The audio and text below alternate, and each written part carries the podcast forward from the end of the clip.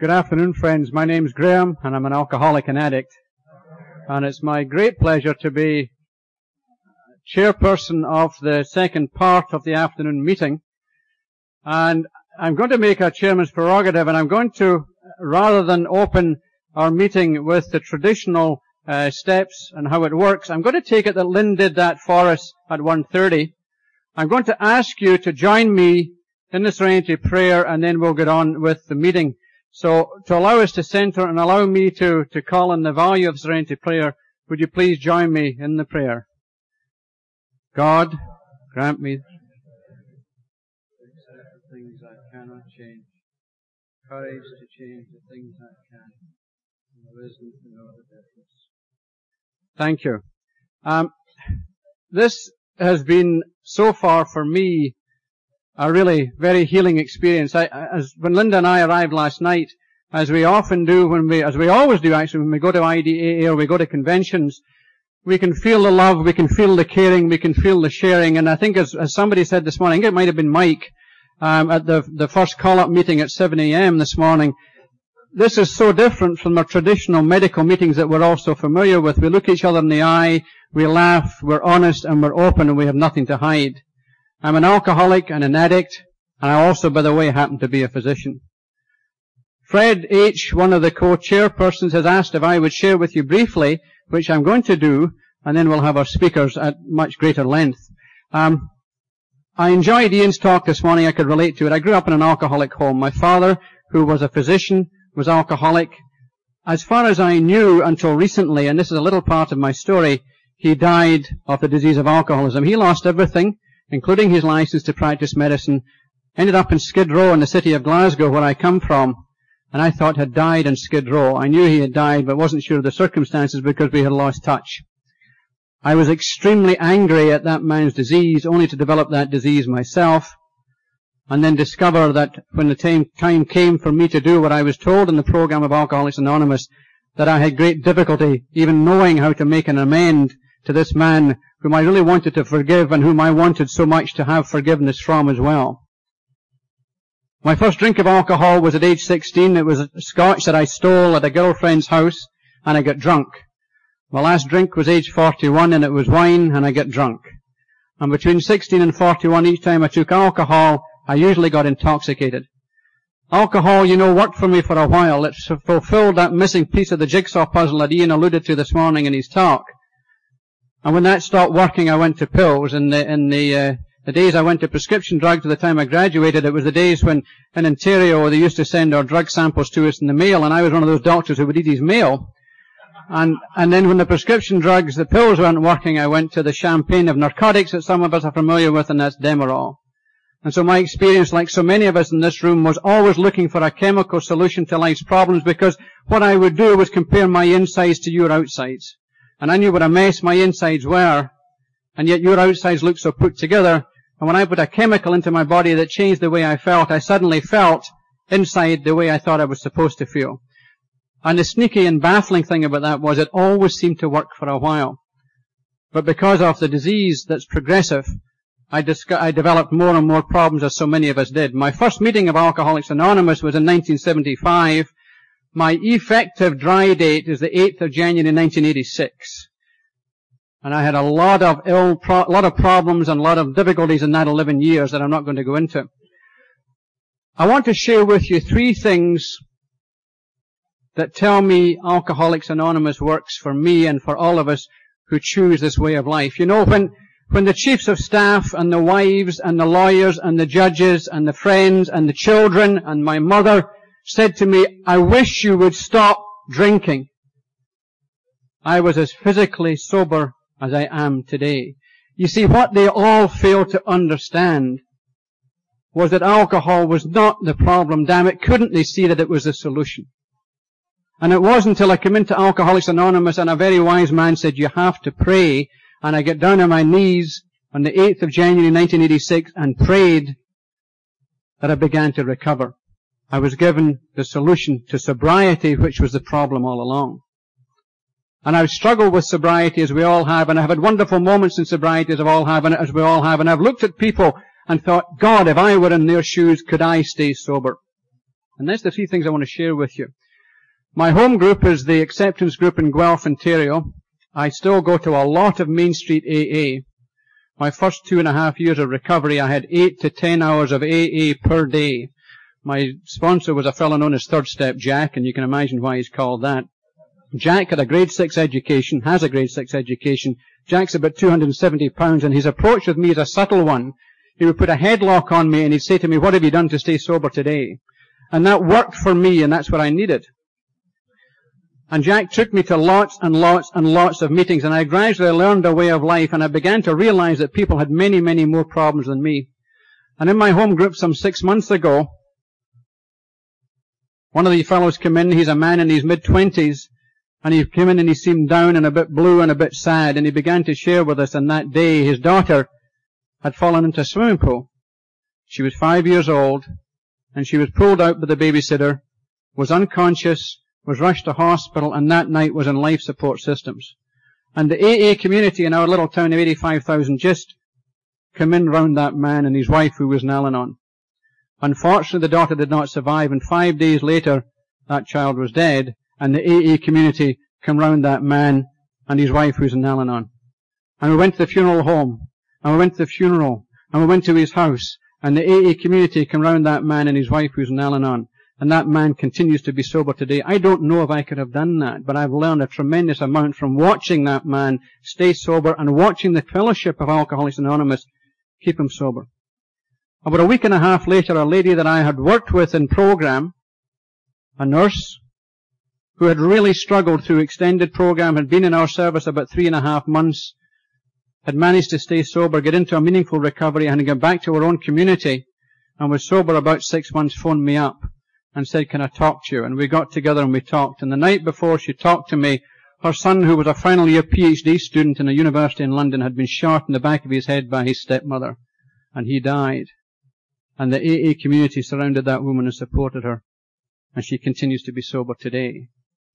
And there are two tremendous lessons for this recovering alcoholic physician. I don't know if I could stay sober with that pain because I haven't had to face that yet. But I do know that the community of Alcoholics Anonymous surrounded these people and with love and caring and sharing propped them up. At the moments, as my sponsor says to me, at the times when he says, Graham, don't lean on me today, I'm having trouble standing up myself. And that's what AA did for these two people. And the third thing about Alcoholics Anonymous I wish to share with you is about my dad.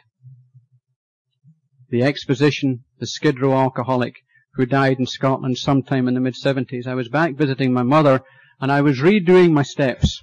And I was back at step nine. I had made amends to my first physician partner in Canada, the man who had brought me to this country, who sued me three years later, who reported me to the licensing body in, in Ontario at that time, and I had made my amends to him, but I had not made my amends to my dad, and I didn't quite know how to do it. And my mother and I were sitting talking about this in her house in Glasgow when I was back on a visit, and that night I decided to go to an AA meeting. I got in my mum's car and I drove to the, the place, the hall where the meeting was being held, and I went in. And I'm shy, and I'm not sure in the right meeting, and I've got some years of sobriety, and I might not have to go anyway, but I had a feeling I wanted to go to the meeting, and I went to the hall, and it was all ladies. And I discovered I was in a Weight Watchers meeting. Now, I don't know about you, but Weight Watchers isn't going to keep me sober, but it would have been awful easy to get back in the car and just go back to my mother's house and say I couldn't find the meeting. But I persevered. I went round the building again and found another door and saw a little Glasgow fellow walking in bandy legs and a cloth cap. And I said, is there an AA meeting here? And he said, yes, down this. And it was kind of an awkward place to get to, but we got there. And the speaker was talking his story, and his story included being in the equivalent of a state mental hospital near the city of, in the city of Glasgow.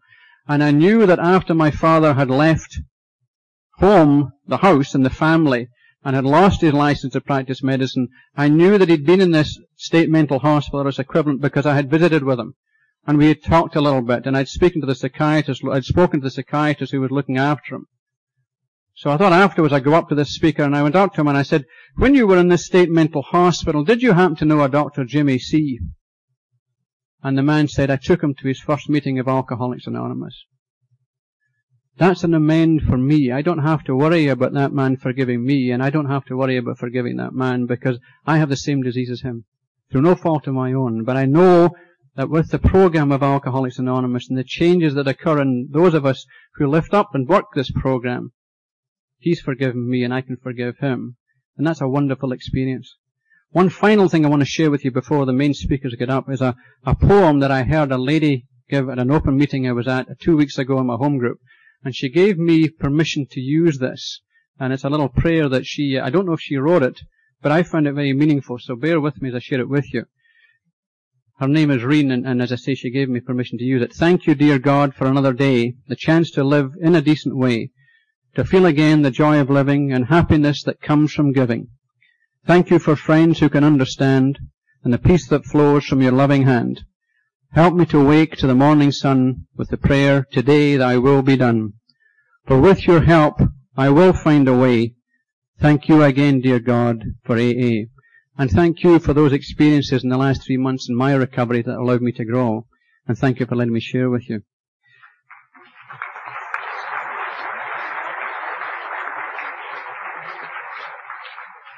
So far today, from the, the spiritual call-up meeting at 7 a.m. to, to this panel, we have heard tremendous stories. I know we're going to hear three more, and I'd like you to first of all um, help me welcome John L. from New York.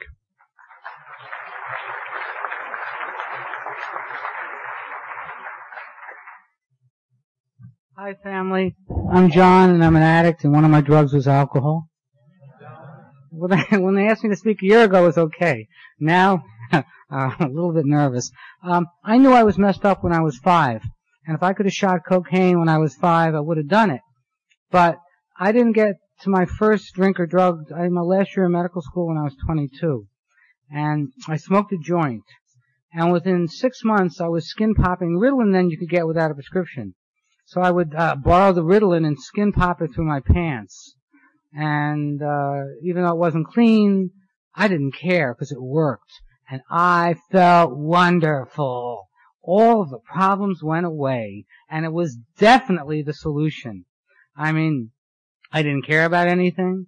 I didn't study the last two years of medical school. I don't know how I got through. Maybe osmosis, you know?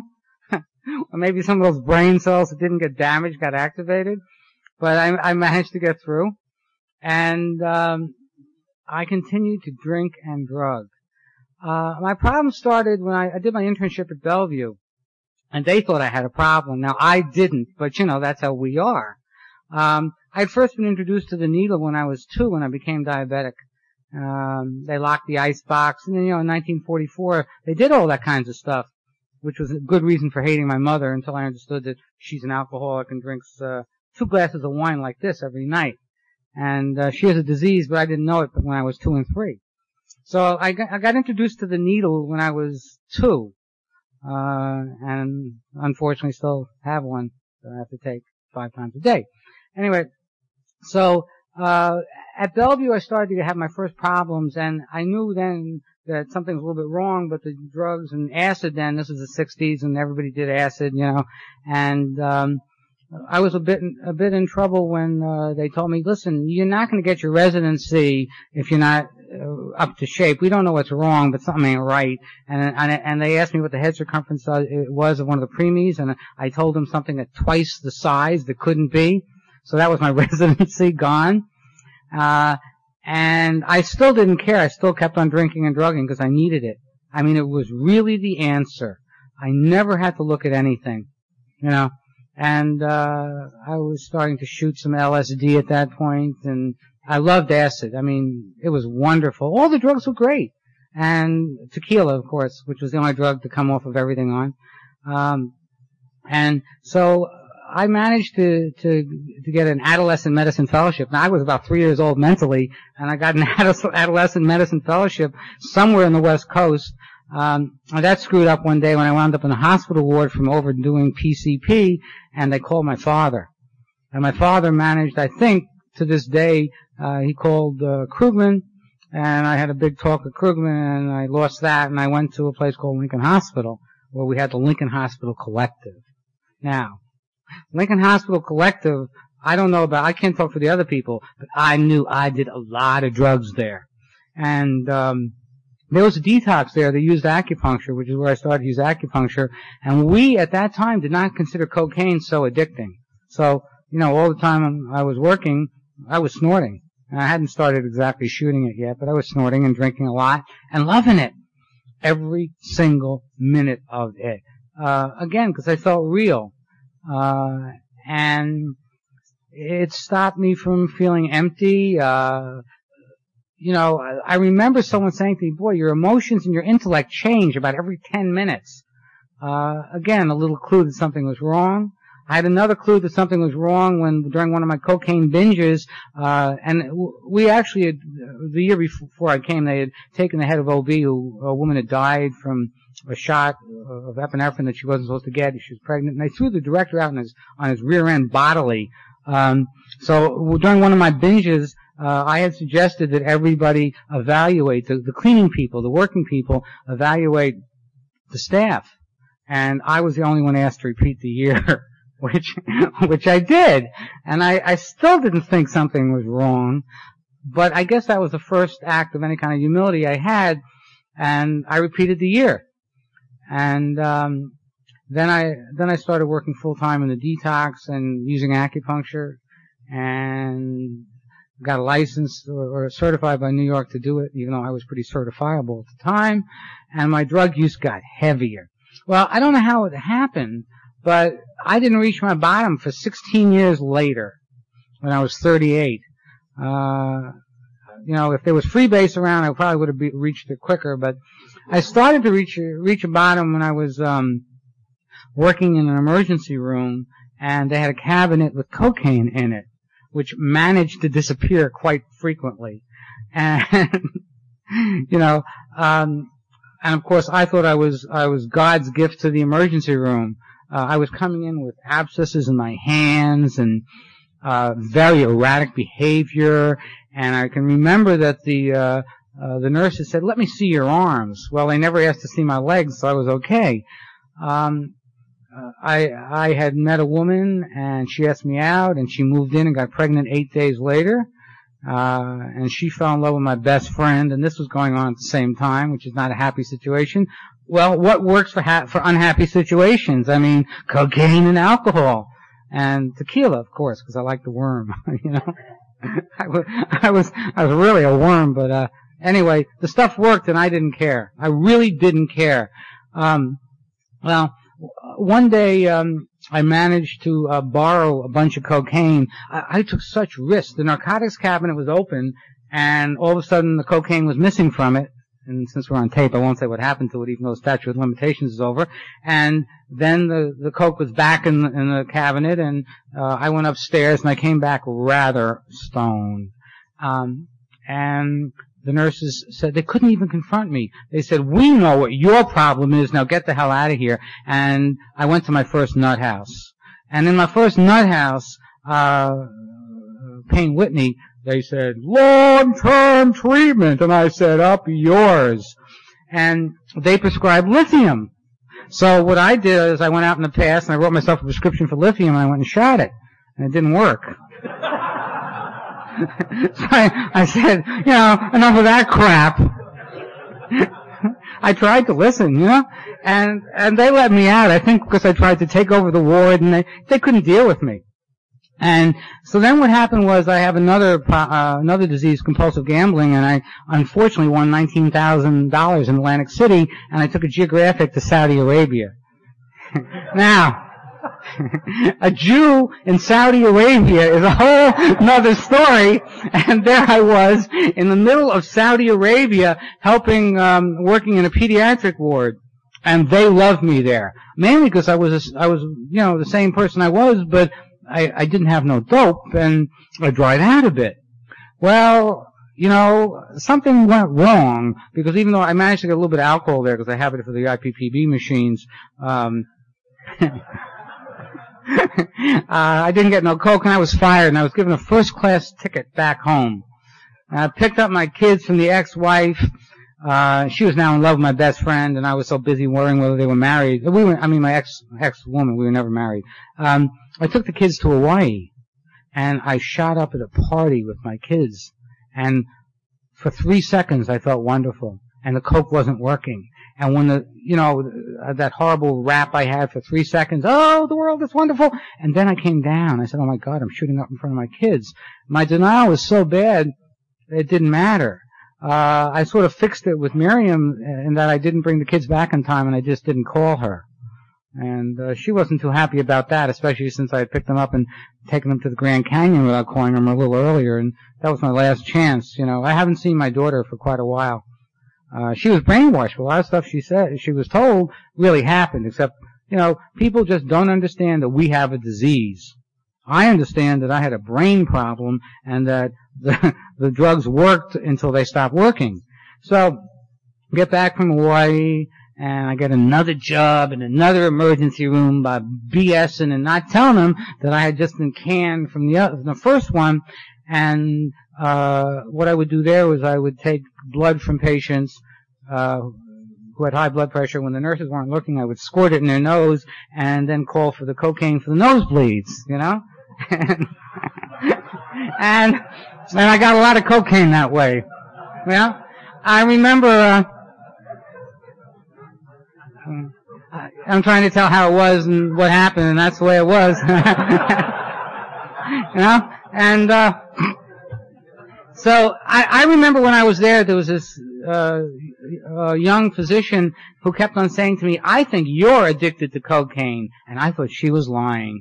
And I would come in with abscesses on my hands, and I would tell everybody the cat scratched me, and I was the only one who believed it. Uh, well, one day when I squirted the blood in my patient's nose, the nurse saw it, and I got suspended. And I, they didn't even confront me about the drugs. Suspended for, you know, being late, for personal problems, you know. I made up all these problems I had with Miriam, which I really was having, but they wasn't, they weren't bothering me at work. They were just a good reason to use dope. Uh, and alcohol, of course. Now, the good thing about Coke is that they don't smell it on you. You know, so I, I would never drink and work, but stoned? Ooh, you know? And I really thought, that's how bad my denial was, that I thought that, that nobody knew. Um, I lived with friends and I taught a group of midwives to deliver babies at home and they delivered their baby and the friends took care of me and they kicked me out. And things were getting real bad.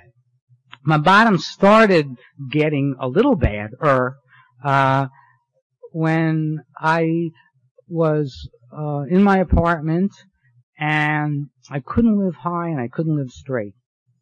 I don't like the word straight. I hate that word straight. I couldn't live high and I couldn't live without using drugs. And so I was going to stab myself in the heart with a knife. And I remember the first positive thing I, I, I, I ever thought almost was, I don't want to die in pain. So I had, that was positive. I, I had done stuff earlier, like to try and stop using coke.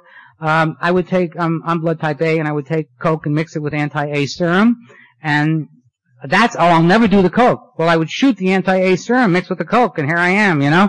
So, I don't know what it proves. but, uh, I knew that I had a problem when I, when actually, I would put, I would put cocaine in anti-A blood serum and inject it and say that I'll, that, that'll make me never do it. I didn't see that how addicted I was. I didn't even see how lucky I was that I didn't die. So, I didn't stab myself in the heart with a knife, and I took 500 units of regular of insulin. I don't know whether it was regular NPH, and I mixed it with some coke and I shot it. It didn't work. Or something didn't work, and I wound up in Bellevue's nut house where I did my internship, and that's real embarrassing, you know? So there I am in Bellevue's nut house, my second nut house, and everybody in the nut house, I was in the good part of the nut house, luckily, you know? And because I was in the bad part of the nut house, I don't know whether I would have ever gotten out and everybody was like recovering. And it was my, I spent my 38th or 37th birthday in there, and I, I think I still have the birthday card. And those people were early recovering people, and it was my first hint that there was anything besides dope, you know, and that I wasn't a dope. But, uh, but I also remember this really wonderful black gentleman in there, one of the aides says, I'm an alcoholic. And I thought, oh Christ, alcoholic. I just did coke, you know, he's an alcoholic, leave me alone, you know. And he tried, he tried to 12 step me. And I, I learned something from him because I never, ever, ever keep my anonymity with any of my patients if I can help it. You know, except some, in some rare, rare uh, occasions when it may be dangerous. Um, and he tried to he tried to help and didn't do no good. Well, I got out of the mental hospital because one of the psychiatrists who I made love with when I made an office visit released me in his recognize, and I got out of the nut house because of that, and I go home. and I'm home and I'm cured. I guess everybody can relate to that. Ooh, it's fine. Now, I had had no job. I had had nothing. Okay? Now, right then was when everything started to happen, but there's one thing that happened I left out. Um, about a year before I started to reach what I thought was my bottom, uh, I was in bed shooting up in my loft bed, and I raised this kid for a short time. I took him to Hawaii so that I could get clean, you know? his 18 year old Puerto Rican kid, and, and he was wonderful. He walks in with his parents. And I'm in my loft bed shooting up, and what does any good junkie do? Now this is to show you how bad my denial was. I knew I couldn't be shooting up while his parents were there. I mean, they were the ones who kicked him out, and I squirted the coke into the blanket. And when his parents left, what I did was I took the coke and I skin popped it, and this is what happened. That's 18 operations and a myositis later, and I didn't know I had a problem. I was shooting up after I had my 18 or 13 operations in the same arm where I had my myositis, and I was a physician. I hadn't lost my license. And uh, I was in the hospital, and they said you're an addict, and I said I am not. And I called a psychiatrist, and then they once they saw that I had no withdrawal from Demerol, they put me back on the Demerol again. So I, I was getting to a pretty bad bottom, you know. Um, so I get out of the nut house, and because I said I got released in the shrink's recognize, and you know I'm really grateful as to what happened. I, uh, I now I would report any shrink who made love with his patients, if you could call it that. But it, at least I got re- I got released to go home, and I think that was the start of I had to rely on anyone but myself, and I also couldn't ask people to fix it for me. I would call uh, uh, Doyle over in um, Mississippi. Every time I got high, I would shoot up and I'd call and say, "Please help me," and then I'd never call back. You know? And I once called the San Francisco Cocaine Anonymous hotline high, and I gave my real name and number. And they didn't do anything except they changed the phone number. I was calling from New York. and, and now I think of it, why, sh- why should they? How did I know that that was the real John L., right? Or anything like that. Anyway, so I come out of the nut house, and I'm home. And I think I'm cured. And I start to walk across the street to my dealer, and I knew I was going to die, and my legs wouldn't stop. And I'm walking across the street, and my legs wouldn't stop, and I knew I was going to die. And I didn't want to die, and I didn't want to have no more pain. And I'll never forget, I, I walk across the street, and I said, God, if you're up there, either kill me, make me nuts permanently, or stop this. And he, and he did. That was eight years ago. And I've been clean and, and sober ever since. And now I'm getting happy with AA and NA. And, you know, it's the 12 steps that let me get happy. Because I was a miserable son of a gun. Try not to say bitch, but you know, I was a miserable sucker until I did dope. And then I was happy for 12 seconds. And it's the, you know, it's the 12 steps that let me learn how to love and live again. Uh, I think the first and second I got walking across the street. Uh, the, the third, um, I had to turn everything over because I, I, had nothing. I mean, I thought I was, I, I felt like I was a, a schizophrenic mess that was waiting to do something. Um, it wasn't that at all. I was just an adult child of an alcoholic, which is a disease, with the disease of, of compulsive, you know, everything in the world on top of it, that was temporarily uh, taken care of by the alcohol and the dope. Um, four and five helped a lot. I did stuff that, uh, that I would tell friends like Max and other people, but I did stuff that I couldn't stay here, uh, that I should feel guilty for. Four and five got rid of a lot of the guilt. Um, six and seven let let let me see which of my ways of thinking um, were dangerous. And just recently, uh, I've been doing my praying, doing a six and seven for almost a year, and I I realized that you know uh, one of the character defects is like masochism. It's masochistic to not see the beauty in our own recovery, and it's masochistic uh, and dangerous to not see the beauty in other people, even though they may have negative things about them. And uh, I was well, for almost a year recently. I was doing a sixth and seventh, and I just realized, you know, hey sucker, just look at the beautiful parts of people and pray for that part, and their negative parts will be taken care of by the higher power, just like yours were. Uh, so, you know, the character defects are, are real important. Uh, eight and nine making amends. That's you know, real, real key. Uh, I made amends whenever I could. Uh, some people I just never seen. Uh, I recently saw the woman who's the director of the Department of Pediatrics at the hospital that I was asked to repeat the year at, and I thanked her for, for having me repeat the year, and all she said was, John, I didn't know it helped, but I'm glad. You know? And it took me almost eight years of sobriety to make that amends, and I waited till it happened. Uh, you know, I try and admit when I'm wrong. I do prayer and meditation and not prayer and medication. And, uh, I try, one thing that I love is, is, uh, to practice these principles in all my affairs. And, uh, you know, I really need you people, and I can't stay alive without you.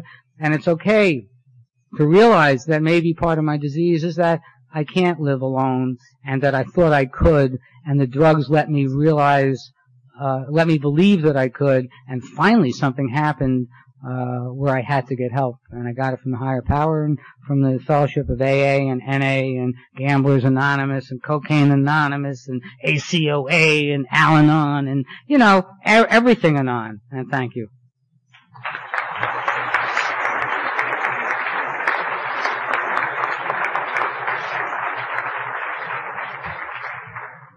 Thank you very much, John. John's story reminded me a bit about the analogy I had somebody told me about recently about the fellow who's standing at the door with a baseball bat and the normal man walks through, gets hit in the head and never goes back again. The schizophrenic gets hit in the head and goes back a second time to make sure it's real. And the alcoholic keeps going back and when the guy is not there with the bat, he sits down and waits for him. Our next speaker is someone that a lot of us heard already this morning. He's also spoken elsewhere this afternoon and I think he'll probably be whispering by the time supper comes round, but I know that uh, he has helped a lot of us today, and I know that as all of us, when we stand up and give a story, we benefit as much, if not more, ourselves than the people we're talking to. So I hope this is for Ian as much as for all of us. Please help me welcome Ian F.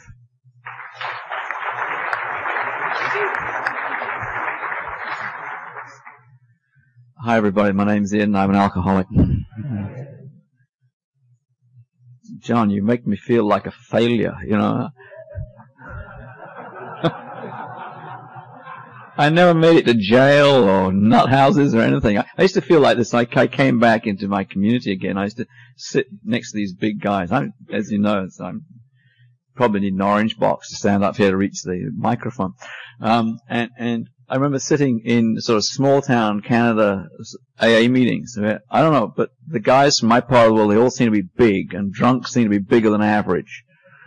And they're all angry people. And I was like, Jesus Christ, you know, I've been in jail and I thumped this person. I used to sit there terrified, absolutely terrified, and, and feel slightly ashamed of the fact that I hadn't done anything really bad, you know? But really, in when I started to look back closely, it wasn't that I'd sort of done anything real bad to anybody else, but I'd done a lot of damage to myself, and I'd done a lot of very subtle and very, very, very uh, significant damage to those around me. Uh, I'm, as you may notice, British.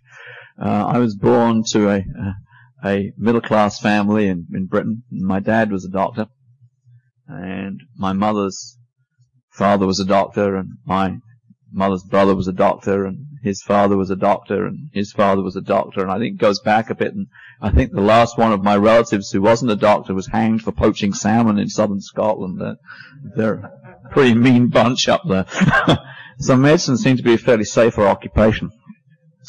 Um, my, my, dad actually was not an alcoholic, looking back on it. But I remember very vividly uh, after I came out of treatment and I was doing some stuff, you know, going through the questionnaires, has your life been damaged by anybody? Um, with with a problem with alcohol. And I was going through this, and I thought, well, hell no, it doesn't fit for me because my old man never did this, and we never did that. And, it suddenly occurred to me, now I'm going to change one word here. Has your life ever been changed by someone's problem with work? And you know, were ever meals missed because of work and this, that, and that. My dad was basically a drinking, smoking workaholic. And I can remember vividly him having his third coronary and being just going back to work about sort of three weeks later, this was about uh, 19, I mean, late 60s.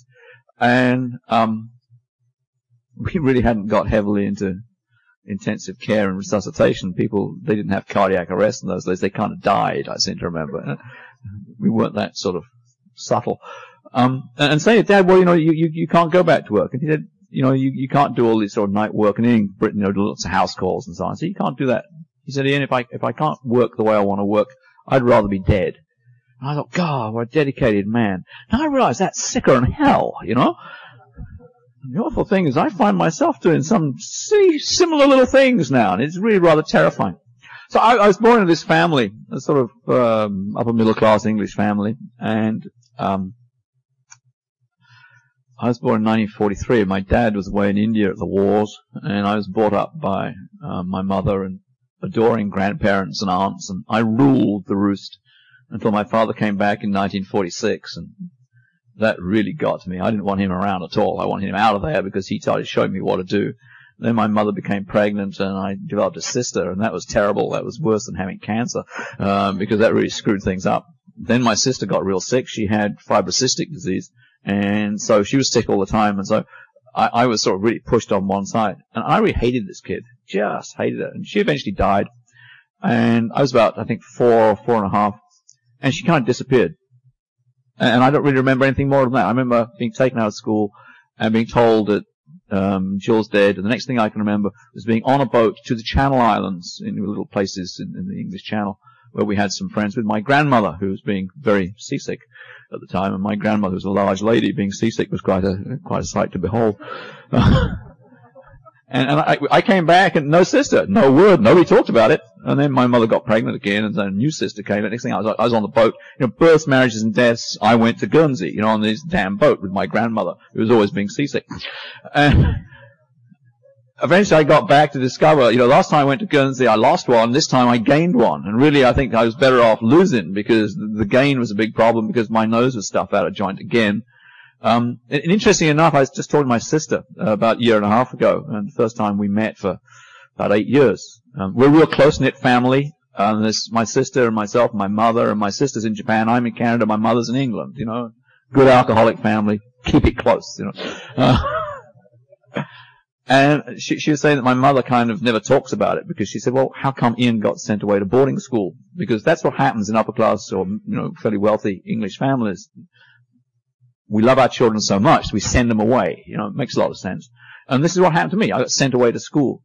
And, and I hated it. It was like going back to prison every time. And so literally I was brought up by um, schools for nine months of the year, and I was home for three. Um, I mention this because uh, there, there's a lot of things which now, with the 2020 vision of hindsight, I'm starting to see. I started to discover that through all of this, I just found that if I ate, I felt better. And so I was a very obese 10 year old. And the more I ate, the better I felt. The better I felt, the fatter I got. The fatter I got, the less well I related with my friends, and so the worse I felt, so the more I ate. You know, it's a very similar sort of thing that we do with booze.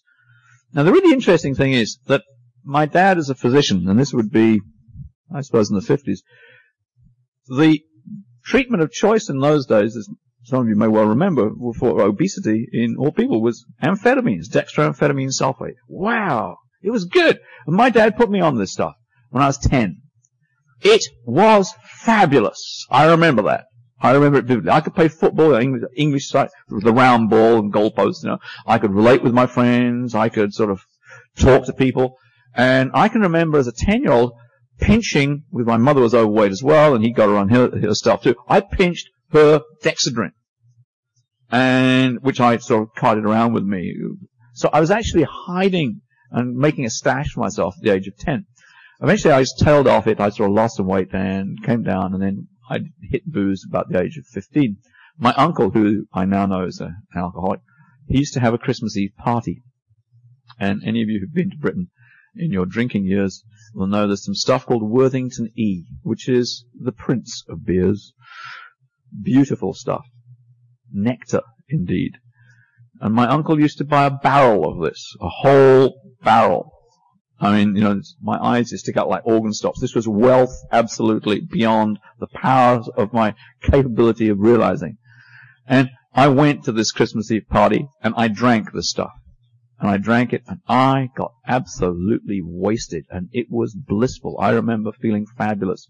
And I went home and I threw up all night and I threw up the whole of Christmas Day and I think I threw up a good bit of Boxing Day. But the most amazing thing was that when I stopped throwing up, I just could not wait for another year so I could go do it again. And I didn't think there was much wrong with that. gradually, I became, I think the thing that stopped me getting into real trouble early on was I was away at boarding school and it was really quite an adventure to get drunk, uh, because the, there was a lot of, it was quite difficult to get hold of it. Um, a, a, lot of my, uh, artistic education I thank to my disease of alcoholism. Um, I went to a school, a place called Epsom, which is in southern England, and, um, being a public school, they wanted all the guys to be well educated, and so we used to go on cultural outings to London. Now, near theatres, there are places where you can get booze. And the thing was that you went, you signed up for all these cultural hours. I used to sit through Shakespeare by the ton, Bernard Shaw by a fair amount, lots of opera, and lots of, uh, opera was the thing. Ballet we never got to. And the secret was you sat there and you, first thing you did, you bought a program. And you checked the program to find out where the intervals were. Then you checked where the schoolmasters were. And the secret was you had to be the hell out of there before the lights came up. And then you're in the pub over the road. Now this was guesswork because the masters went to one pub and you had to be pretty damn sure that you weren't going to the same one. Otherwise life got real exciting very rapidly.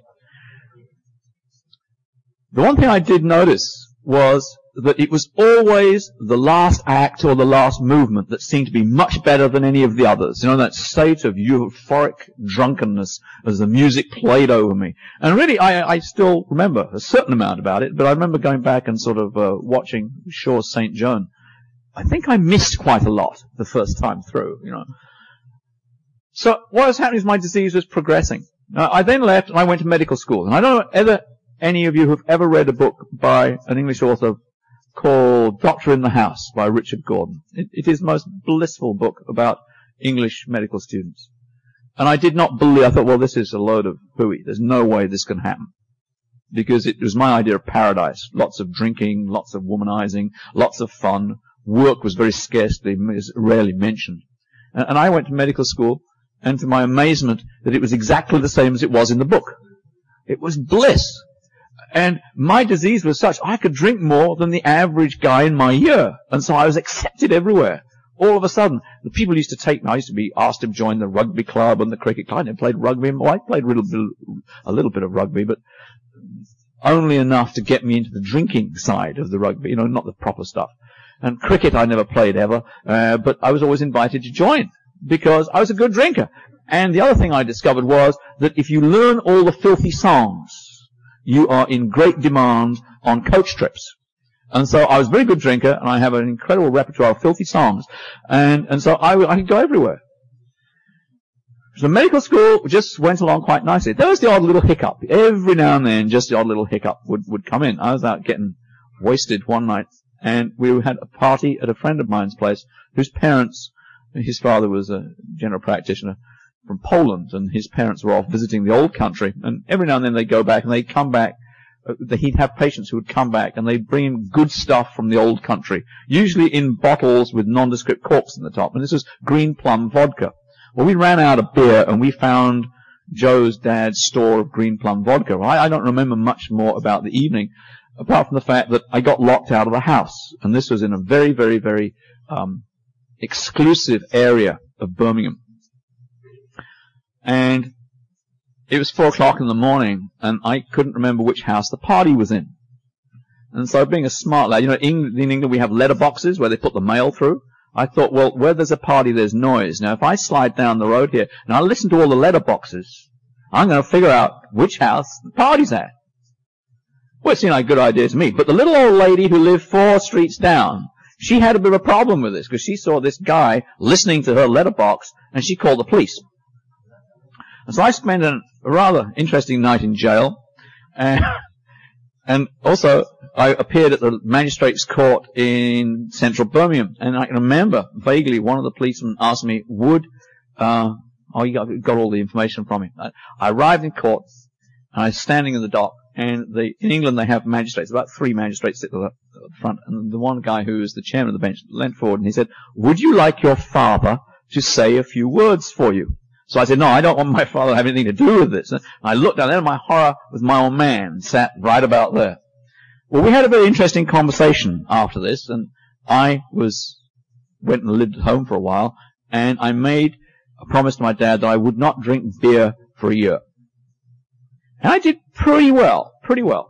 Um, the only snag was a friend of mine had his 21st birthday about 11 months or 10 months down the road. And, and I didn't want to let my father down. But by the same token, there's no way that I was going to go to my best friend's 21st without getting drunk. And so I temporized. I wouldn't drink beer. So I drank pints of Beaujolais. And, and we got back into business again. By some miracle, I managed to, to, to qualify. To this day, I don't quite know how. And I joined the Air Force. And this again was like bliss all over again, because here again, my disease allowed me to be popular. Uh, I was extra- uh, very, very, very concerned about the fact that I would never ever drink when I was on call. And I used to think, well, my God, what a, what a wonderful person I am. Even all my partners are drinking when they're on call. What I realize now, of course, I was terrified. Because I, what I was terrified of is whether I would lose control of my drinking. I very rarely drove when I drank. I used to get my wife to drive when, because she, she was an alcoholic too. And she used to drive, but it didn't really matter so much if she lost her license because we could still work on, on my money. And so we were able to sort of slide through. But gradually things were getting worse and worse and worse, and the, the drinking was escalating, and I went through a sort of a very severely depressive phase. Um, my wife had a number of affairs, and then met the guy that she decided that she was going to sort of go off with, because um, her life wasn't much fun at that point. And at this time, you know, this did it. What I hadn't realized was that my relationship with her was a very, very sick, very, very dependent one. And um, when she said that she was going to leave, um, to me, there was no survival. I was going to die, so I thought, well, I'm going to kill myself. So I set about to starve myself to death. Now, starving oneself to death is quite a slow process, um, and it, it really gets quite boring. but I extracted the maximum I could out of it. And I, I, I, remember, as I mentioned this morning, that I was sat there kind of slumped and smelly. I wasn't heavily in a washing either. You know, it kind of goes off when you're a little bit down in the world. and, and, this rather smelly heap was sat there. And I, I, I, really wish I could say that I, I gave up my drinking career on sort of a high note, but I, I used to drink Okanagan wine. You know, you can buy it in big things and it's real cheap.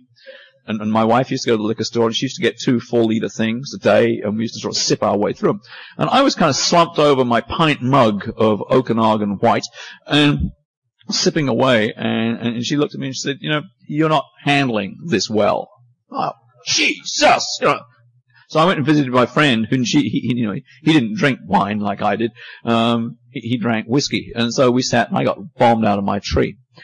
Um, at this point, I think I started to recognize all was really, really getting bad. And I can remember winding up in the office of my senior partner in tears at eight o'clock one morning. And poor old Douglas, he's a real gentleman. He didn't know, hadn't a clue what to do. I mean, this is a, his, his, junior partner. He hadn't a clue what to do about it. And so he did what all people who don't understand alcoholism do. He sent me to see a psychiatrist. And so off I trotted to see a psychiatrist, and the psychiatrist said, um, did you drink? I said, well, socially. End of question. He didn't ask any more at all. And he determined that I got a fairly severe depressive illness and that I got severe marital problems, which he supplied marital counseling and um, Parnate. Now, I do have a resentment against this psychiatrist because I, I really used to like Stilton cheese and port. Now, Parnate really screws that up. You, you can't do that. But Parnate, if you look at the instructions very, very carefully, it doesn't say you can't drink alcohol. It just says you can't drink certain varieties of alcohol. And so I stuck with my white wine and I, I was okay. But I tell you, white wine and Parnate can give you one hell of a buzz. And it makes it difficult navigating all over the place too. I used to bounce off walls a little bit. And at this time, the nursing staff decided that I probably wasn't doing too well, sort of, uh, in the hospital. And one of the nurses went to the hospital administrator and said that uh, she really didn't think that Dr. Forster should be practicing medicine uh, because he was dangerous to his patients. And thank God, I don't, still don't understand how I managed to do it. I, I, I was still giving anesthetics at this time. Um, I was terrified about anesthesia, I, I used to do anesthetics for kids' dental rehabilitations. And I see these little kids around about the middle of the week, the week before to check them out, and then I'd see them on the following Monday to anesthetize them. And I discovered was that if I drank until about three o'clock in the morning on Sunday morning, I'd still got a good glow on and I'd still be in a blackout. And I used to anesthetize these kids in a blackout. Now the first time I woke up from a blackout in the OR with these kids set up, intubated, everything going, I was absolutely terrified. But the most amazing thing was that when you've done it about four or five times for about a couple of months, you don't worry about it after a while. You're like, oh yeah, here we are again. You know, and blithely carry on. But talking to people, they say I was, I was better anesthetist when I was in a blackout than I was when I was, when I was sort of functioning on all cylinders. Right at the end, um, I can remember anesthetizing for a pilonidal sinus where you have to sort of tube them and turn them and do all the other stuff. And what amazed me is all my partners were in the OR. I couldn't figure this out. I thought that I was kind of doing a, a demonstration performance, you know.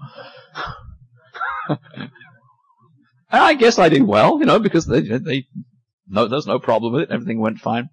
And then this nurse went to the administrator, the administrator went to my colleagues, and on April the 1st, 1982, I was asked to go and talk to my colleagues at a clinic meeting at noon. Now, if you're going to be told you're a drunk, April Fool's Day is not a bad day to be told. And I'm not too sure that at that time I really thought it was a joke or not while I was going there. I said, gee, that's funny. I mean, they're going to great lengths to, uh, to play an April Fool's Day trick on me. When I got there, I discovered to my horror it was for real. And my life was getting so awful at this time that when they suggested that I go away somewhere, I was delighted. God, yeah, anywhere. Atlanta. Wow. I didn't even know where Atlanta was. We didn't do. It was fine, you know. And I'm sure that there's some pretty good drinkers down there. No sweat at all. And I go down there. I have a bit of a holiday at this kind of health farm or whatever it is that they were sending me to. And meanwhile, somebody would sort out my wife and my children and my job and that damn nurse, you know, um, and by that time I would come back and everything would be fine. So I, I went down to Atlanta and, um, the first thing I did when I got there was to form a very sick dependent relationship with another girl who's in treatment, of course, which is what you expect from a nice dependent person like me. and Claudia and I went through four, almost four months of treatment doing absolutely nothing. I was just sicker than hell. And in fact, I thank God it was a four months treatment program because it had been 28 days. I would probably be dead by now. And they warned us that they're going to throw us out and this, that, and the other. She was a family practice resident and, uh, she was, um, she was on probation from the, uh, Texas State Penitentiary for forging prescriptions for Demerol and I was kind of under suspension with my license in Alberta. And in order to go into treatment, we had, or continue treatment, we were warned and warned again that if they caught us together, uh, they were going to throw us out. They didn't stop us.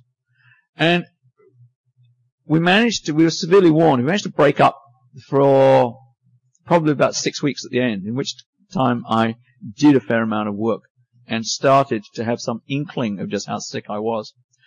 And the day before I left, and Claudia had another week to go, um, we went out on a date together. Again, strictly the night before I was due to go. Here we were risking everything.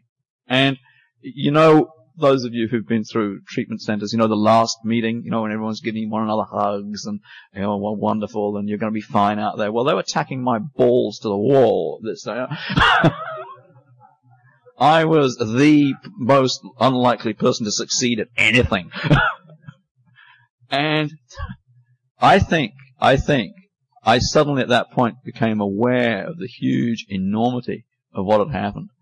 And that although my illness was not, or my relapse was not really to do with alcohol, the alcoholic behavior of the dependency in this relationship, all I'd done was switch from booze to this very sick relationship. And suddenly, suddenly, suddenly started to see this. And I think that in those, those 48 hours after this, when I was in Atlanta before I came home, that was when I got scared sober. Because I suddenly started to realize just how unwell I was. And I came back to Wainwright. And my house was gone. My kids were in England. My wife was at that time, I think, in Vancouver here. And I, I lived in the basement of a friend of mine's home, and he was still drinking. And um, I think that the thing that kept me sober was trying to get him sober. You know, I got smart this son of a bitch up. You know, he was down visiting me, and there's another very good friend of mine who's in this room today. And he and these two, my closest friends, came down to visit me when I was in treatment. the fascinating thing is that they came down, and I can remember sitting in the parking lot of the old Ridgeview Institute, waiting for these guys to come. Now, I had lent them my car. These guys fell off the airplane drunk to come visit me who was getting sober. I lent them my car with the ideal thing was they would come to an open AA meeting. Well, some hopes. Here was me sitting in, in, in the parking lot. And I remember Doug Talbot coming up, looking at me, he said, uh, you waiting for anybody in? I said, well, yeah, I'm waiting for my two Canadian friends. And he looked at me and he kind of shook his head pityingly. He said, he says, those two drunks, forget it. I said, well, they got my car. He said, oh, dearie me. and, and wandered off. Anyway, we, we did meet up sooner or later. I can't remember. I think it was quite a lot later that we did meet up. And the miracle is that these guys are now in the program, and one's here and one's in the program back at home. I lived with the one guy and his wife, and I, I went back very shakily to work. What I'd started to realize, I think, when I left treatment was that there was only one thing between me and the death that I became very close to, and that was AA. And I hated AA. AA meetings were awful the only AA meetings I used to go was a thing called the NABA Club in, in Atlanta. I don't know if any of you know it, but they, they got pool table there, you know. I kind of got sober playing pool because I used to listen to these guys talking, and it's kind of a bit of a, more of a social event. Uh, show you how well I was, part of the treatment down there was that you, you, you do your first 28 days and then you do second 28 days with the guys from, from the streets. And then you'd go and do a lot of mirror imaging at a treatment center. I got fired from my treatment center. It was Peachtree uh, Hospital. It was a fairly sort of couth place, but I was a bit smelly and I didn't kind of fit in with the clientele, you know. The new drunks coming in smelt better than I did. And so I got fired by the psychiatrist who told me I neither looked like a physician nor smelt like one. Well, I was really angry, you know. And so they sent me where I'd fit in. So I, I actually sort of wound up on the Union, in the Union Mission and down in, in Skid Row, Atlanta. And there was there was me. There, there, was a guy who I, I don't know. I hope he's still sober. He's a delightful guy. Um, he was a, a urologist, and he was kind of ahead of me, and he was a cocaine addict. And then there was a guy who was in charge of both of us, and, and Billy lived in the Union Mission. He was a resident there, and he was in charge of these two physicians. And the most terrifying thing was, we didn't think there was anything wrong with that, you know? We couldn't do anything other than prescribe aspirins and band-aids, and we were being told what to do by a guy who'd done, I think, two months first aid. And yet the amazing thing was, well, no big deal. We're having a good life down here. I used to go, I used to very, very heavily into exercise programs, and I used to play racquetball. And I used to go and play racquetball, and there's a very, very sort of high class yuppie racquetball club just in downtown Atlanta. So I, I joined that. I hadn't got a bean in the world, but I joined it.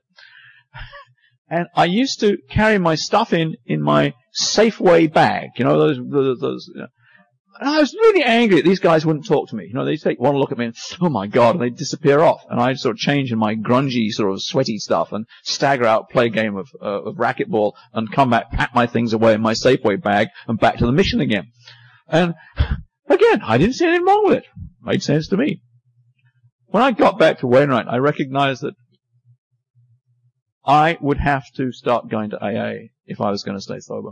And I didn't quite know what AA was like in Wainwright because I didn't really know much about it. I didn't know anybody who went there. And I was kind of terrified because I'd been practicing medicine in the town for hmm, about 10 years anyway. 12 years, I think. Um, and my first meeting, if you've ever seen anyone do a sort of a hundred yard dash in Olympic times, I was zoomed in there hoping that no one would see me. And there I met the most delightful group of people I've ever met in my life. Um, they nursed me through the first 12 months of acute illness. I was terribly sick. And they used to come and visit me. And I used to hate, you know, they used to have these half tons with, um, the AA slogans on the back. Oh, I used to love it because they'd all know I was a drunk and these half tons would drive into my driveway. I said, guys, look, can you park down the road a little bit, please? And they said, ah, doc, don't worry. You know, and they'd come in and they, they'd visit with me, whether I liked it or not. And I went to a lot of meetings and I, I drank a lot of coffee with these guys and they, they kept me sober. When I left treatment, I was told that I was a silver tongued son of a bitch and I could twist anybody around anywhere that I wanted to go and I was to get a big sponsor. So I went and got a sponsor who's a real nice little wispy guy and who's a real sort of people pleaser and Alec was a very nice guy and he, he was the loan manager at the credit union. And he got transferred. I think my, I always feel a bit responsible for that because I think my higher power was, um, had a big part to play in this, getting him out of the way. And this other man came into my life and Gord is about six foot eight and he weighs about probably 300 pounds. Um, he's an ex Canadian Army warrant officer, and also he's the local outpatient counselor for the local treatment program in, in our area. And Gord and I work very well together. Um, basically, he tells me what to do, and I say yes, sir, and go do it. Because uh, he can be real scary when he gets mad. It's, it's, a wonderful relationship, and it's a relationship I could never ever imagine having before. And he's going through a rough time right now, and it, it, I'm having a little bit of difficulty because it's a kind of role reversal. But it was very neat listening to to Graham saying that there are times when I can't lean on him because he's hurting badly. And right now, it's kind of nice to be able to repay some of the good stuff that he's given me. Um, it's very sad to see. The miracle is that he's going, you know, he go, he's, he's still got a good program and he will be able to go through, he's going through a divorce and a second divorce and he's, he's really hurting badly. The miracle is that he has this program that I have and that we all have in here, which is going to help him through it. My, my passage through AA has been not an easy one. I, have come to like it eventually. I used to go to meetings 20 minutes late and leave five minutes early and hide behind a pillar. And I used to like speaker meetings because then you didn't have to say anything. And I, I, the miracle was it works by osmosis because it kept me alive. Then I started to be able to talk a little bit and I started going. The thing that's quite weird, and I, I've noticed it recently, um, hasn't happened for the last few months, about a year ago. I went through a period where I, I, had a lot of difficulty getting off my ass and going to meetings. I don't know what it was. I really had to grit my teeth and force myself to go. Uh, what I've discovered is too that AA doesn't solve everything. Um, I need to do some very special things for my relationship if I want it. Um, I'm a compulsive everythinger, and, and one of my present big issues is one of the old ones that I've had before, which is that of being a compulsive overeater. And for a long time, I looked to AA to fix my compulsive overeating, and that's not AA's job. The little miracle is that AA has spawned a group of other programs, and it, I think that what I find is with 12-step programs, it's there's a most incredible smorgasbord of recovery, and that I can pick and choose now where I want to go for whatever issues seem to be bothering me at that time. But I've got to have my foot firmly in AA because if I drink, it doesn't matter what the hell else is going on with me. If I drink, I'm screwed. Everything that I have now goes down the tubes. But if I got one foot in AA, the neat thing is I can move out into other areas too. And I think that's a huge freedom that the, the program and the programs have given me. I, I understand Ian a lot better. Uh, Ian has a lot a long, long way to go. I got to learn how to start to say no. That's why I don't wind up talking so much today. I feel that anything I can do for AA like this is, is repaying some of the huge debt that I owe it. Because without AA, I would be dead. Because I was getting real bored with starvation. That wasn't fun. I think, you know, speed it up, and I think I'd have shot myself. There's no doubt about it. Messy, but quick. And the starvation was getting real, real, real, real tired, and people were getting bored with it, and you know you want a little bit of excitement in your life. It sounds crazy, but that's the way it felt at the time. Now, I don't think, I don't think that there is much that I can not handle without AA. Like Graham says, I don't know. All I know know is that I have this incredible tool and this incredible strength supplied by this program in rooms like this. The other interesting thing I discovered was that when I, I first went to Overeaters Anonymous, I thought, well, you know, I've been to AA for a lot of years now, and it's going to be easy. It was terrifying. Absolutely terrifying. It was a new program. And AA, I don't have much trouble with, with, with, with the drinking anymore. But OA, people are far, far better at their program than I am. And I know I have a terrific amount of growth in that area um, because it un, unleashes a lot of other things that I have to look at. So for me, all I can say is that I have a huge debt of gratitude to the people in this room and the people in this program. One which I don't think I will ever, ever, ever be able to repay. It is wonderful to come to IDAA. when I came to my first meeting actually in Vancouver, uh, the last time I was in Vancouver was 83, I said, I'm going to go to every year. This is going to be my thing. I'm going to come. Well, I've been to three now, so I guess I must have missed a few somewhere along the line maybe this year I'll be able to say, every year I'm going to do it and I'll be able to make it a little bit more frequently. I love it. I love to be around physicians with my disease. I find that sometimes an alcoholic physician in small communities, it can be very lonely because people don't understand, especially the work I do. Um, I find that professional isolation can be quite painful and I, I desperately, desperately need to be able to come to places like this to get my batteries recharged. And I'm so, so grateful to have all you people here to be my battery chargers. Thank you very much for being here for me. Thank you.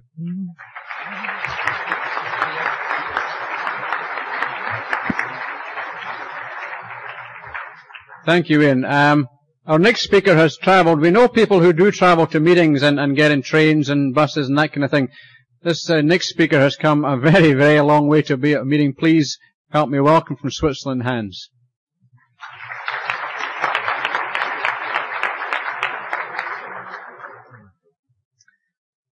My name is Hans. I'm an alcoholic. And I'm very happy to be here. A bit nervous, but that's okay. And I thank John and Jan for their stories and Graham too. And I th- thank IDAA for uh, inviting me to speak. I know it's a bit late, uh, you know, many meetings and stories, and uh, I have uh, chosen a boring subject. I see it in the program, you know, service, service. Seems even boring to me right now. But, uh, uh, well, I just want to say a few things about my, my story, so you see that I belong there too. I kind of, you know, I heard a lot of people, uh, uh saying about shooting up, shooting up and so, and, uh, I didn't do much of that, you know, um, uh, there were, I guess, two reasons. One was, uh, uh, well, several reasons. One, I, didn't want people to see tracks, you know, uh, I mean, yeah. And, and the other was, uh, I, I tried it twice with, uh, buprenorphine, and I, I got violently sick for about 12 hours, you know. I was just vomiting for, you know, 12 hours in a row. And I tried it, I would have tried it a third time, but I thought, well, maybe, maybe it's not so good. but, uh, uh, you know, I just hated it to be sick. But uh, I, I, what I found out it was what quite convenient was to uh, pop these ampoules and drink them. You know, kind of it worked. Maybe it didn't give you a rush, but it worked kind of longer. And uh, you know, it's just, yeah, that's that's. Uh, but I didn't do too much of shooting up. Yeah, uh, and I was was I was much in, into control. You know, when I started, I started drinking pretty late, but it hit me like a hammer, and I was on a table or in a in a corner in, in no time. I just I just couldn't stop. You know, and uh, that was that's that that's how I started out, and so I I, I tried to change my ways of uh, taking that stuff, uh, alcohol, and uh, yeah, I spent uh, many many years perfecting that uh, technique, and uh, you know how not getting hangovers and not all that stuff, you know, and uh, I was much into um, calculating, calculating, uh, you know, not not showing up drunk at work, you know, and how much can I take? Didn't matter what, but the amount that was important at the time, you know, I had this formula, and I was always calculating, you know, how many uh, promilles I have in my uh, blood and stuff like that, and when I would be. And anyway, that was that was my big thing. And uh, I got scared too bit uh, of the drugs. Uh, one one early experience was um, I was a, a, medical student and I did some uh, work at the hospital at night, you know, to just uh, uh, watch there.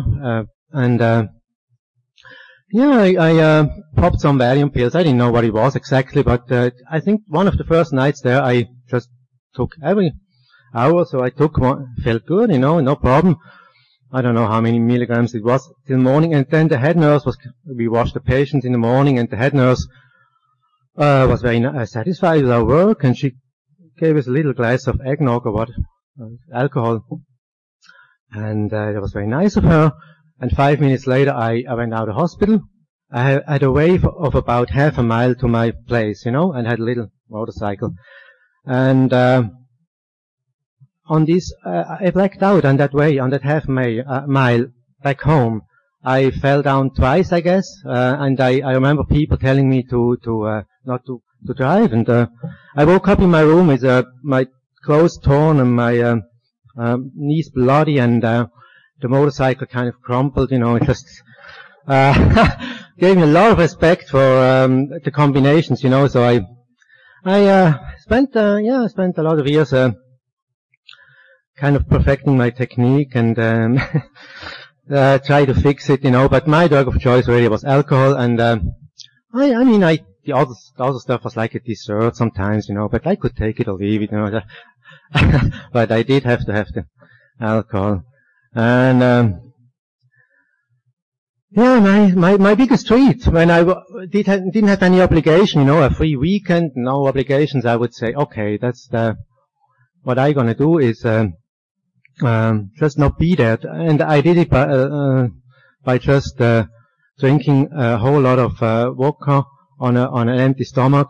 I mean, that, that was the, the, the first, uh, the first few minutes the, the, uh, the weekend started. I did this. I would maybe pass out, uh, 10, 15 minutes and and I would be unconscious for a day or more, and wake up with a terrible hangover.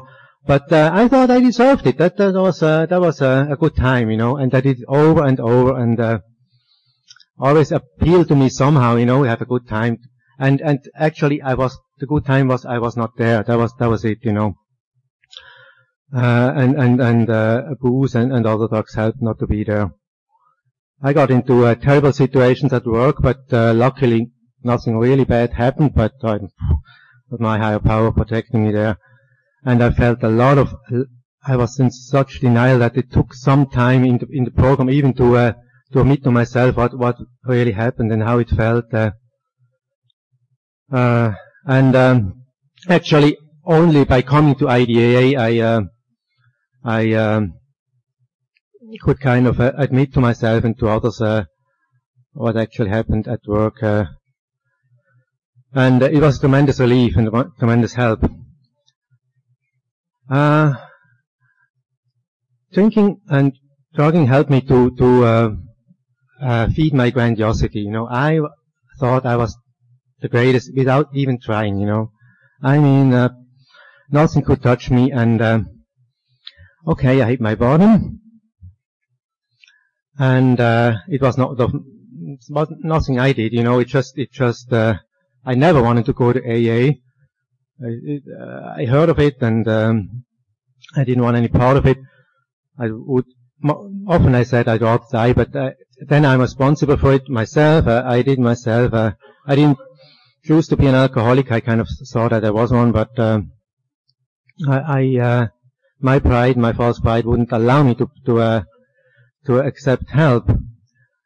But um, I power had other plans and uh, reduced me to a state of utter helplessness and uh, a whole bunch of negative feelings for a week, and that that reduced me to uh, yeah to uh, well I, I, was on my way to a to a psychiatric ward, you know, just uh, trying to sign up in the nut house, you know.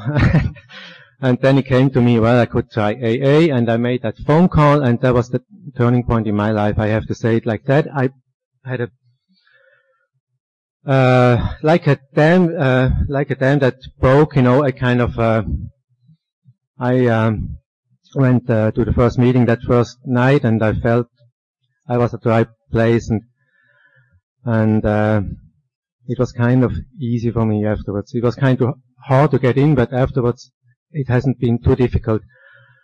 But um, I mean, with stopping uh, drinking, my grandiosity wasn't gone, you know, and I thought uh, I was burning to uh, kind of uh, run the, the, show there, you know, and uh, terrible. I mean, uh, and I was burning to the service and and spread the message, you know, and uh, and they kind of my home group told me, uh, well, you just better wait a year and give yourself some time and uh, and, uh, well, I didn't really want to, but I did, and uh, cleaned some ashtrays, and I felt very humble, you know. When I came in, I, I, uh, I thought it very strange that people used the word humility, you know, that, that the word was still in use. It was not in my book. I didn't really know what it meant, but, uh, um, I, I didn't know what it meant, but, uh, there were people there talking about it. And, um, yeah, I thought, cleaning ashtrays and, and wait my chance to be secretary or chair, chairperson, you know, and then I, I would uh, kind of uh, do this thing right, you know, and um, uh, and uh, I had a good sponsor. He, he did a lot of service work and he said, well, you know, generally it's not too good idea, too good an idea to volunteer for things. Maybe it's better that people ask you for certain jobs, you know, and, uh, and I said, okay, they, they, they, they will, they will, um, see my talent there and this, uh, in that, you know, I, I, I read the whole literature, so I, I, I knew some of the history and stuff like that.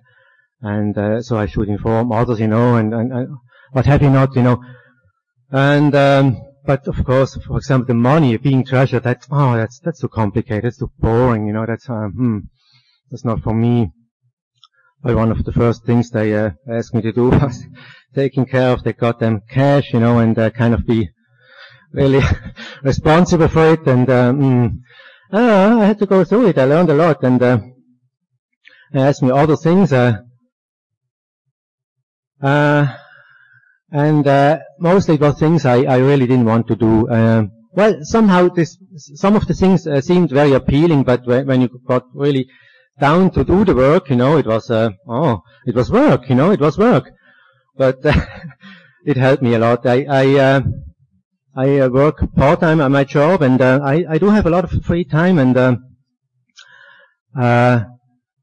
it's it's a good way to to fill up time doing doing something for, for AA, you know, even though maybe it's not, it's not too, uh, not too, uh, glamorous a thing, but, uh, I, I, uh, I, once I sit down and do something or write something or, uh, um, go to meeting, uh, and, um, a service meeting or something, afterwards, I feel better and I always learn something. I, I was, I isolated very, very much while drinking and, I heard somewhere Mm, that Bill uh, W said uh, an AA meeting is like a short day in school, and uh, yeah, I kind of uh, I didn't have too much trouble in school, and I I always want to be a a good uh, student, you know, and kind of, but uh, I I was I I got became more teachable in AA, and I, I learned teach uh, I learned things about uh, life, you know, social life, uh, being being comfortable with others, doing things uh, normal people do together or kind of alone, being responsible and so on. There, uh, AA is an invaluable help, and uh, so um, I, I, yeah, I, I I like to do service. You know, I think I should get something I should pay something back, you know, for, for what I received because uh, uh, it was much more than uh, than I expected. And um, but the thing is, and I heard it before, but it's really true. I always get more out of it uh, than I, I take, uh, than I give. You know, that's that's that's really it. And um, yeah, that's that's about all I have to say. I'm I'm just very grateful to be here. Uh, sometimes I think I don't know why, why I go and, uh, but then I go there and I am here and I meet all the people I know and, and the new ones I don't know. And it's just, uh, it's, it's uh, a very healing and uh, soothing experience. Uh, exciting too. And, uh, I wouldn't miss it for, I wouldn't miss it for anything. Thank you.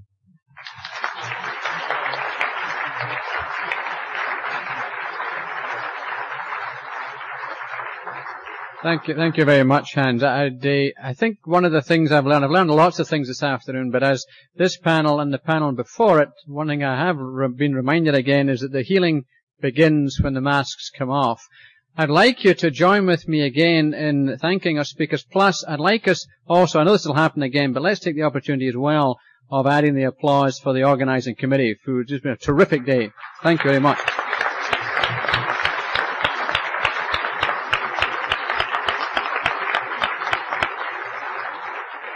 And for those of you who will, would you join me in closing in a traditional fashion with the Lord's Prayer?